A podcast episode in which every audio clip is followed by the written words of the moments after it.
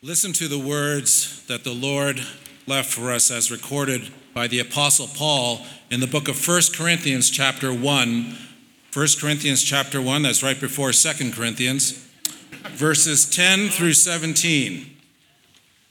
This is also found on page number 952 of your Pew Bible. Listen to the tone that Paul uses when he's writing this. He says, I appeal to you, brothers, by the name of our Lord Jesus Christ, that all of you agree, and that there be no divisions among you, but that you be united in the same mind and the same judgment. For it has been reported to me by Chloe's people, of all people, that there is quarreling among you, my brothers. What I mean is that each one of you says, I follow Paul, or I follow Apollos, or I follow Cephas, or I follow Christ. Hmm. Is Christ divided? Was Paul crucified for you? Or were you baptized in the name of Paul? I thank God that I baptized none of you except Crispus and Gaius, so that no one may see that you were no one may say that you were baptized in my name. I did baptize also the household of Stephanas, but beyond that, I do not know whether I baptized anyone else. For Christ did not send me to baptize, but to preach the gospel, and not with words of eloquent wisdom, lest the cross of Christ be emptied of its power. Please be seated. My name's Mark Bates, by the way. I'm one of the pastors here. Thank you for coming. Uh, yesterday, you know, as I was kind of reviewing sermon and different things and looking at the weather forecast, I said, I'm reminded of a, of a Beatles song, you know, All the Lonely People. You know, Father McKenzie preaching a sermon that no one will hear. Uh, wondered if anyone would show up, but uh, thanks for coming. Uh, good to have you here. And as we continue our study of uh, 1 Corinthians.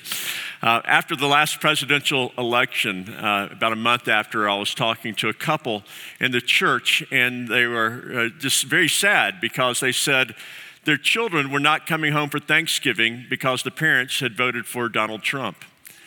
A little while later, I was talking to another couple in our church, and they were saying, that they didn't want to go home to their family gathering because they were the only ones in their families who did not vote for Donald Trump.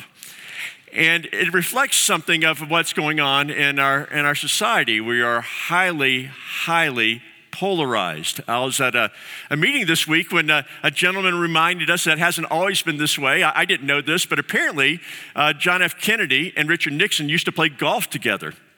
Can you imagine Bernie and Donald teeing it up? I mean, I would love to be there for that, but um, uh, you know, it's just it's unthinkable to us. But as he's sharing that about uh, Kennedy and Nixon playing golf together, I'm sitting next to an African American pastor, who of course would not have even been allowed on that golf course. Uh, so the good old days weren't actually all that good for all of us. Some people were clearly excluded, and our country was well, the divisions were maybe even worse, uh, just along different lines in those days. Uh, division seems to be embedded in human nature.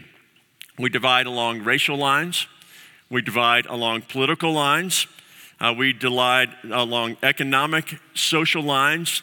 Uh, and it's true that um, birds of a feather flock together, but, but it seems that it's deeper than that. That we divide the world into us and them, between uh, those who are part of our party, those who are part of the other party, not just politically, but any other ways. And there's this uh, sense of superiority about the us, where we look with disdain among the them, however the them might be defined. And into the, this morass of human hostility and division stands the church. And we read in Revelation that the church is comprised of people from every tribe, every tongue, every ethnic group, every race, every nationality that God is bringing together as one. Or as the Apostle Paul says uh, in many places, but notably Ephesians 2 and Galatians 3, uh, that the dividing wall of hostility between the various peoples has been torn down so that there is no longer Jew, nor Greek, nor slave, nor free, nor male, nor female, but we're all one in Christ. Well, at least that's what the Bible says it ought to be. And while that might be true, the church universal, it doesn't seem to be true of the church in any particular instance. Some have noted that Sunday mornings is the most segregated time in American life. Uh, that, uh, that we get into our, each in our own little group, own little tribe, own little ethnic group, racial group, economic group, and we're separated from one another more than we are at any other place. That's not true at the grocery store. It's not true at uh, your office, uh, but it seems to be true on Sunday mornings.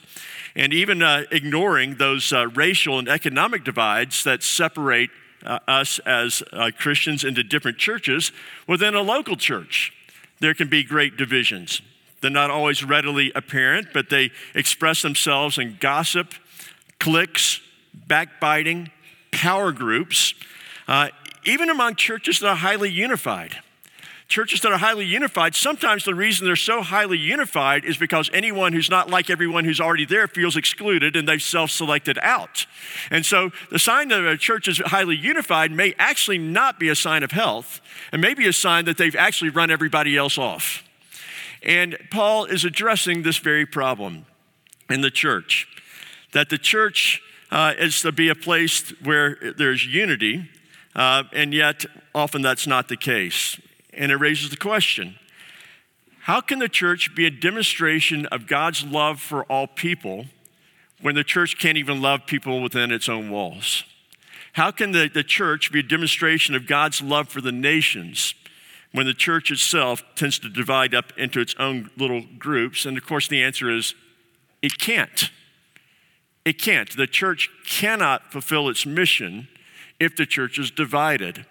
And so Paul addresses this here in the opening words to 1 Corinthians. By the way, this is not the only time you're going to notice this as he goes through the book. He's going to hit this theme over and over and over again. In fact, it, it is probably the most dominant theme in the book of 1 Corinthians. He's going to talk about lots of things, but he's always going to get back to this whole issue of us, them, and the divisions in the church.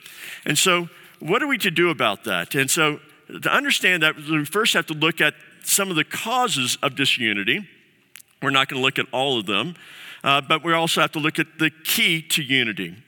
Uh, so, as we look first at the cause of disunity or the cause of division, and then the key to unity. So, let's begin with the, the cause. So, Paul is across the Aegean Sea, and uh, when he gets report from Chloe's people, and we don't know who Chloe is, and we don't know who her people were. Uh, Chloe may have been a, a, a, business owner. These are people who work for her. She may have had commerce in both places. Uh, most likely, these are not her children because children always bore the name of the father, even the Roman Empire. So these might be Chloe's employees. But Paul is uh, across the Aegean Sea. He's over in Ephesus. He gets word about these divisions going on in the church, and he's not, he, he's disappointed, but he's not surprised. He's disappointed what he hears, but he's not surprised. And, and, uh, and so that the church is being torn apart by, by strife by these various groups. And some will look at the problem of divisions in the church and they'll say, Ha, I knew it. It's because all you people are always arguing about theology.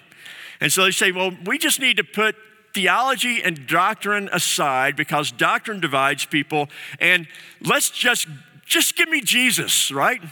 Just give me Jesus and we'll all just get along. But that raises a question which Jesus, right? Uh, the Jesus of the Mormon church, who is not really divine, or the Jesus of the Jehovah's Witness movement, who, uh, who claim that Jesus is not the same as the, the Father, or the Jesus of liberal Christianity that denies that Jesus did the miracles and that there's a difference between the biblical Jesus and the historical Jesus. Which Jesus? That's a pretty important question. So just give me Jesus. You first have to decide which Jesus, which, by the way, that's a theological question, isn't it? And so you're immediately they're confronted with a theological problem. So some people see the problem with that. They say, okay, okay, just give me Jesus. Forget that. Just give me the Bible. Let's just agree on the Bible. And, and again, amen, right? Let's just agree on the Bible. But the question becomes, what does the Bible say? You'll hear uh, some people say, you know, we don't need all this doctrine. I just uh, want to uh, believe the Bible. In fact, there's a slogan. Some of you may have heard it no creed but Christ, no book but the Bible, right? And, uh, and oftentimes, those who will, will make that claim will say, you know, they'll say, we don't like these doctrinal statements particularly you Presbyterians, yours is long. Uh, you know, you've got like three confession of faith, larger catechism, shorter catechism. I mean, everything's in there. Uh, you know, those things cause division. Let's just not have a creed, let's just agree about the Bible. But then you start to ask questions about, well, what do you believe about baptism? or communion or end times. Or some will even get down to which Greek manuscripts you use to translate the Bible because it's got to be the ones they use in the King James, it's King James only, and not New King James. But no creed but Christ, no book but the Bible. And what they mean is no written creed. They all have a creed, they all have a creed. Some just haven't bothered to put it down, and, uh, and so it's just not in print. And so, uh, so we see it seems that discussions about doctrine are, are unavoidable, and, and in fact, maybe even a good thing as we talk about church unity. Even though Paul's pleading for unity of the church in these verses, he would be the first to say the doctrine matters. Uh, Paul is one, he, Paul is not. Oftentimes we'll put the peace of the church versus the purity of the church, and we'll ha- see these two things at odd. Paul says, no, in order for there to be peace in the church, you have to have purity of doctrine. We know this because you read the other letters of the Apostle Paul, he's pretty serious about doctrine. Uh, he addresses it, the doctrinal issues, even in a very strong, forceful, some might even use the word combative manner. Read the book of Galatians. You foolish Galatians, who has bewitched you? Uh, you read the book of Romans, where he goes into such great detail. You get into the book of Philippians, where he deals with uh, these, these problems. You, you deal with uh, Colossians, where he talks about false teachers. Paul is one who will divide over doctrine and thinks that churches ought to divide over doctrine because false teaching hurts people. And so doctrine matters, doctrine is relevant. Uh, and so, uh, the, the, but the issue becomes uh, while matters of doctrine are important, not all matters of doctrine are the same level of importance. Who is Jesus? That's a pretty essential question. How is a person made right with God? Pretty important question. One that is worth, we would say, dividing over. Critical, but there's a tendency among some Christians to elevate every matter of doctrine to ultimate importance. So that everything, you trace it back far enough, becomes a gospel issue. And if you disagree with me on this doctrine, you don't believe in Jesus almost, you know? And the worst among that, of course, fundamentalist Christians and another group known as Presbyterian and Reformed, uh, who, uh, you know, there's always squabbles going on in, uh, in churches. Baptist Church right now is receiving a lot of press about that. Um, Presbyterians don't divide churches, we divide denominations, is how we work. And um, uh, we'll squabble over, squabble over the, the slightest detail and elevate it to a nuclear point. And, uh, and Paul says in verse 10 that as Christians, we should agree. Now, when he says that, he doesn't mean we're going to agree on everything. Literally, he says we're to speak the same thing. And, and, and uh, that's a classical expression uh, that was used in those days to say that you're to be united. Now, Paul is not seeking unison. He doesn't mean everybody's going to agree on every detail. What he's seeking here is, is, is harmony. Uh, as, as one commentator put it, is uh, we're to be like a chorus singing from the same page of music, not like a cat's concert, each howling his or own kakana's tune. I can't say that word. Uh, and, uh, you know, we're not like a bunch of screaming cats. And sometimes that's what the church sounds like, instead of like a beautiful choir that's all singing in harmony. And so each singing our part. Uh, and so, what does that mean for us? Well, as we seek to unity, again, doctrine matters. Uh, doctrine uh, affects how you live. It, it, it, bad doctrine hurts people, we believe. And yet, at the same time, not every doctrine is of the same level of importance, and it's why churches ought to seek to work together. Some say, well, that's why I don't want to be a part of a denomination. I'm just going to be a non denominational church. Well, a non denominational church, this may come across a bit offensive, but hey, welcome to church, uh, is, um, is non denominational church is, in a sense, a denomination of one. You're not working with anyone else. You're not affiliating with anyone else. By joining a denomination, you can join together church planting, mercy ministries, justice ministries, uh, foreign missions, so on and so forth. And so there ought to be that way to work together. But beyond that, even across denominational lines, uh, the churches ought to look for ways to work together for the good of the gospel and the witness of the church. That's why uh, at Village 7, I know we're so involved in, in Colorado Springs, I love you. Uh, CityServe is, is the way we've talked about it here. It's a way we can join together with other gospel proclaiming churches Now, we may not agree on everything. And you get, uh, get us as pastors in a room, we'll have a fun discussion about lots of topics. And, and we can talk about why, you know, you know, you don't need a whole tank to baptize somebody uh, in Christ's name. We can talk about uh, end times. We can talk about various issues. Uh, but the witness of Christ uh, is important enough in the city that those who proclaim the gospel can work together. So, and the others we can do is oftentimes Christians are critical about what God is doing instead of rejoicing. I mean, as a church, we ought to praise God for New Life's presence in Colorado Springs. I mean, what a vibrant witness that they have in our community and seeing people coming to faith and, and in their service in our community, particularly among the homeless and uh, with Mary's house. Or we can talk about First Presbyterian, where again, we're going to have some, some, even though we're both Presbyterian, different issues, but the impact good they're having in our city. Thanking God for the way the gospel is being preached at Vista Grande Baptist, a pastor there who loves Jesus deeply and proclaims Jesus faithfully, or Grace Bible Church, or hundreds of other churches in our city.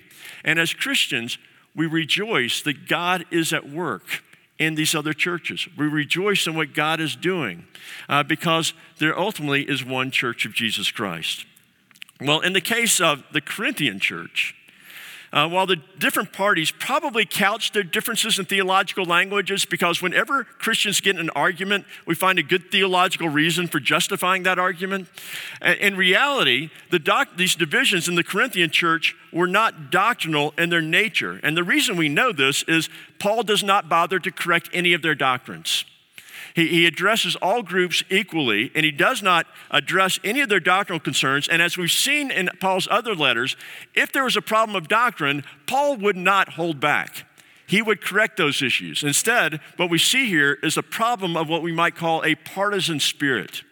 That, that people are in their little tribes and in their little groups. And so we have four different groups that are mentioned here. We have, first of all, uh, the group that says, I'm for Paul. Now, you think Paul would like this group, right? Uh, out of the four groups, this is the only one that's on his team, it seems. Uh, Paul is the founding pastor of the church, and so this group probably are the, the group the loyal to Paul who don't like the changes these newcomers have made in the church, and they're hearkening back to the good old days. Another group says, I am of Apollos. Apollos was from Alexandria, Egypt. Alexandria, Egypt was not the Harvard of its day, it was the Oxford or the Cambridge. It was the most elite school in the, uh, in the Mediterranean Sea. And Apollos was known for being highly educated and highly eloquent. And so these people were, were probably the ones saying, Oh, finally, an intellectual sermon. Finally, somebody who speaks in a refined way. And we're drawn to that. Uh, the third group says, We're for Cephas. Cephas, by the way, is another name for the Apostle Peter. And uh, many commentators suspect that these were, were Jewish Christians uh, who were highly legalistic, as we saw in places like Galatians and others. And they probably wanted more separation from the idol worshiping culture of Corinth.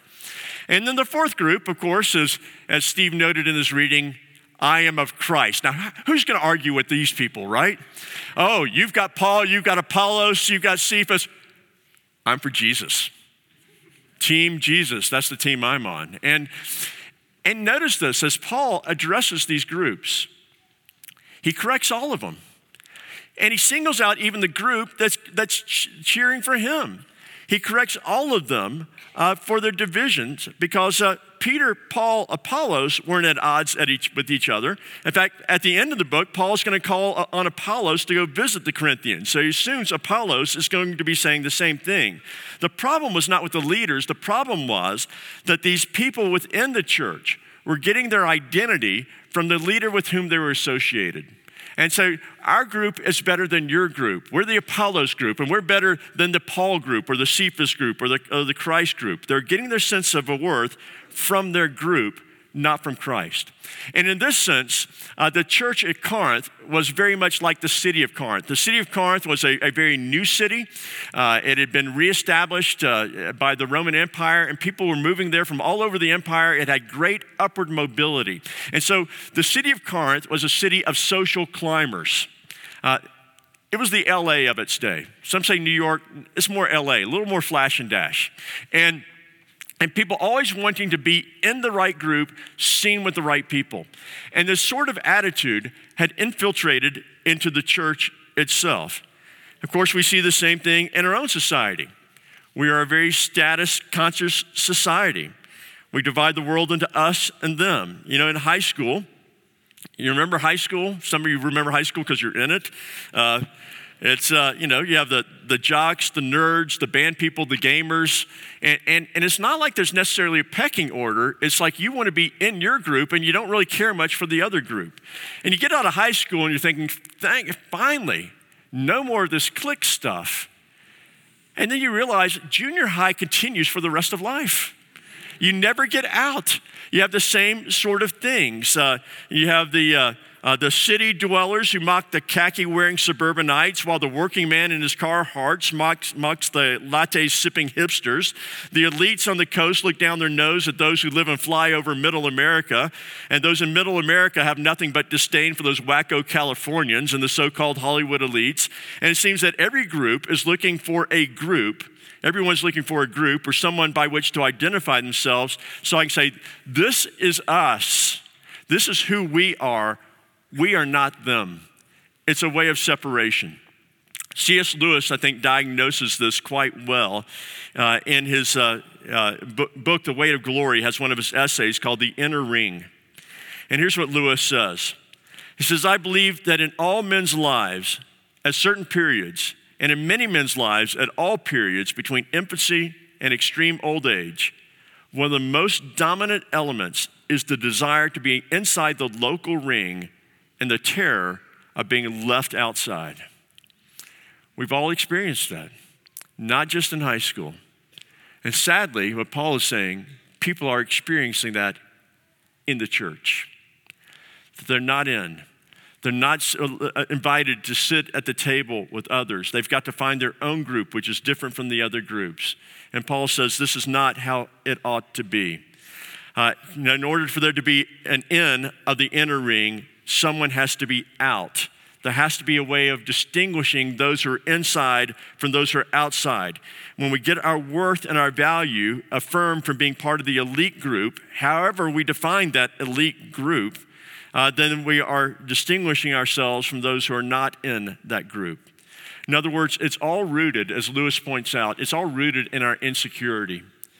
We don't know who we are. We're looking for identity. We're looking for affirmation. We're looking for someone to say we have worth and we have value. And so we look for that in the group. I am of Paul. I am of Peter. I am educated. I don't like those educated snobs. Whatever it may be, we're looking for the group to find our identity that distinguishes ourselves from the others. You're special because you're in this group. Well, that's the problem. Pretty clear that problem exists in society. Sadly, it exists in the church. So, what does Paul, how does Paul address it? Well, look at the key to unity. The key to unity. Now, interestingly, Paul doesn't say, now, children, play nice. Everybody just get along. You know, eh, eh, you know, he probably wants to. in, in some sense, he is saying that, but that's not all he says. Uh, he's not just saying be polite. And I think oftentimes we confuse politeness with, with, the, with the, uh, the, the, reality of acceptance and loving one another. Uh, in other words, uh, you can smile and be friendly, and you can say all the right things and still do everything wrong that Paul is talking about. I know this, I'm a Southerner. So uh, you, can, you can follow all the rules. You can, you can follow all the rules, and there still be this sense of, you're not one of us. And so Paul's not simply saying, be nice. He's saying there's a core problem at, at your, the very center of where you're getting your identity. And unless you understand this, then, then all your politeness is just going to be, you know, like, like you, know, you know, lipstick on a pig, right? Uh, it, it's, it's dressing things up, but it's not fixing the root problem. And so Paul responds to the conflict by asking a series of questions that have obvious answers and therefore obvious implications. Look at verse 13. Paul says, Is Christ divided? And the obvious answer is what? No. Christ cannot be divided. And so he talks about Christ himself is not divided, but what is the body of Christ? It's the church. And so the church is the body of Christ. The body of Christ, there's just one body of Christ. You can't have a divided body of Christ. If you have a divided body of Christ, you have a dead body of Christ. And so, for it to be a living body, he's saying it is not divided. The reality is uh, that there's one Christ and one body of Christ. And so, and, and so, all who are in Christ are part of that body. Now, Paul does not say that the body of Christ should not be divided. That's not what he says. He says that the body of Christ is not divided. That's the reality. Uh, and so Dietrich Bonhoeffer, I think, puts it quite well. He said this He says, Christian community is not an ideal we have to realize, but rather a reality created by God in Christ in which we may participate. What Bonhoeffer is saying is what Paul is saying is, is it's not like saying, you know, we need to be just one body, we need to be unified. Paul's saying, you already are. You are unified. You are one body. The problem is you're not living that way. There is only one body of Christ. And so the unity of the church is not something we create. There's one church, one body, and the problem is we need to live as if there's one body. Now, we too must remember uh, that there's but one church. Uh, we, oftentimes we will use the Apostles' Creed. In the Apostles' Creed, we would say, I believe in the Holy Catholic Church. When we make that statement, we're not saying we believe in the Roman Catholic Church, that we're submissive to the Pope. Rather, the word Catholic means universal. The statement gives testimony to the reality that despite all appearances, Jesus is not divided. There's one universal body of Christ uh, that extends for all people who are in Christ. And so it is uh, uh, Christ who died for us. And because Christ has died for me, and Christ has died for you, and Christ has died for, for countless people around the globe, we are one. We are united. We are organically, spiritually, truly, in a mystical way, tied in with every other believer in Christ in a union that transcends ideology, that transcends economics, that transcends politics, that transcends race, it even transcends biology. You're a more vital spiritual union with those who are in Christ than you are with those whom share your own blood if they are not in Christ. And so we have this union. Christ died for us. He has brought us into one. We have been baptized into Christ, which means by baptism that symbolizes we've been brought into union with Jesus, which means in union with the church. And so, so that's the, the reality. Paul says this is the spiritual reality. There's one church, one body, one Lord, one faith, one baptism. We're all united into that one. And, and so that is the, uh, the reality. So then he says in verse 10, and he says, based on this, and he gives the basis later, but in verse 10, he says, I appeal to you, brothers, by the name of our Lord Jesus Christ, that all of you agree. Again, remember, sing in harmony off the same page. And that there be no divisions among you, but that you be united in the same mind and the same judgment. So he says, because we're one body, we're, we're to move together as one. We're, we're, we are like a team. We may each have our own roles, we may have our distinctive personalities, but ultimately we're working together as one, rowing the same direction, uh, on the same mission, on the same cause. We may have different backgrounds, different experiences, different emphases, but we have the same Lord, the same Christ, and one body. And it's in that sense that the church should be a place where people who have nothing else in common, we have no natural reason for associating together come together as one in love. In other words, it's people with whom you would, for no other reason, associate, except you're both in Christ. In his book, Jesus Outside the Lines, Scott Sauls points out that among Jesus' 12 disciples, there's some pretty serious political divisions. Uh, one of the disciples was known as Simon the Zealot. Now, when it says he's Simon the Zealot, that doesn't mean he's just really, really zealous about things. Zealot was a political party of sorts. The Zealots were working to overthrow the Roman Empire. That's who he was. He was a revolutionary. Also, one of Jesus' disciples is Matthew the tax collector. Guess who Matthew works for? The government that Simon is trying to overthrow. And these two are at the same table, reclined there with Jesus on, this, on the same team. Now, can you imagine when they got around talking about politics what Matthew and Simon were talking about? I mean, I imagine even after conversion, one of them probably didn't say, Oh, you're right. Now, I imagine they probably had some pretty doggone serious disagreements. And yet they're united there among Jesus' 12 disciples. In fact, we know about the, their differences in many ways because Matthew's the one who, highlights this more than any other gospel writer. And so they're united. They come together in Jesus' inner circle, working together for the kingdom of God, laboring together for the honor of Christ. And yet today, some Christians feel greater loyalty to those who share their p- political affiliation than they do with those who share their union with Christ. We have more concern for people of our own social class, economic status, ethnicity, nationality than for those who are joined together with them in the body of Christ. And when we do that, we're forgetting who we are. We're forgetting our core identity. At the core, who you are is you are in Christ. And you're in Christ together with everyone else who is in Christ. Because we're organically united to them, that means you're in the same body with the Christian migrant worker who picked your vegetables in California, or the Christian who's fleeing El Salvador looking for a better life, or the Palestinian Christian brothers and sisters who are struggling to survive in the West Bank. And yes, even the Christian who lives on the left coast is trying to figure out how to integrate his faith in life just like you are. We are one. We are one in Christ. You've been baptized into Christ together with everyone else who's been united to Christ. And the more we get our identity from being in Christ rather than from anything else, the more we'll experience the unity of the body of Christ. That means our connection with Christ and his body comes before all other connections. You're a Christian first, party affiliation second. You're a Christian first, America second. It is our brotherhood in Jesus first, racial, ethnic, social, economic, and everything else second. Because Jesus is Lord, not Caesar, not anyone else, that our loyalty to him and his bride must reign over everything else. And that's why we come to the Lord's table. The Lord's table is not simply about you communing with Jesus.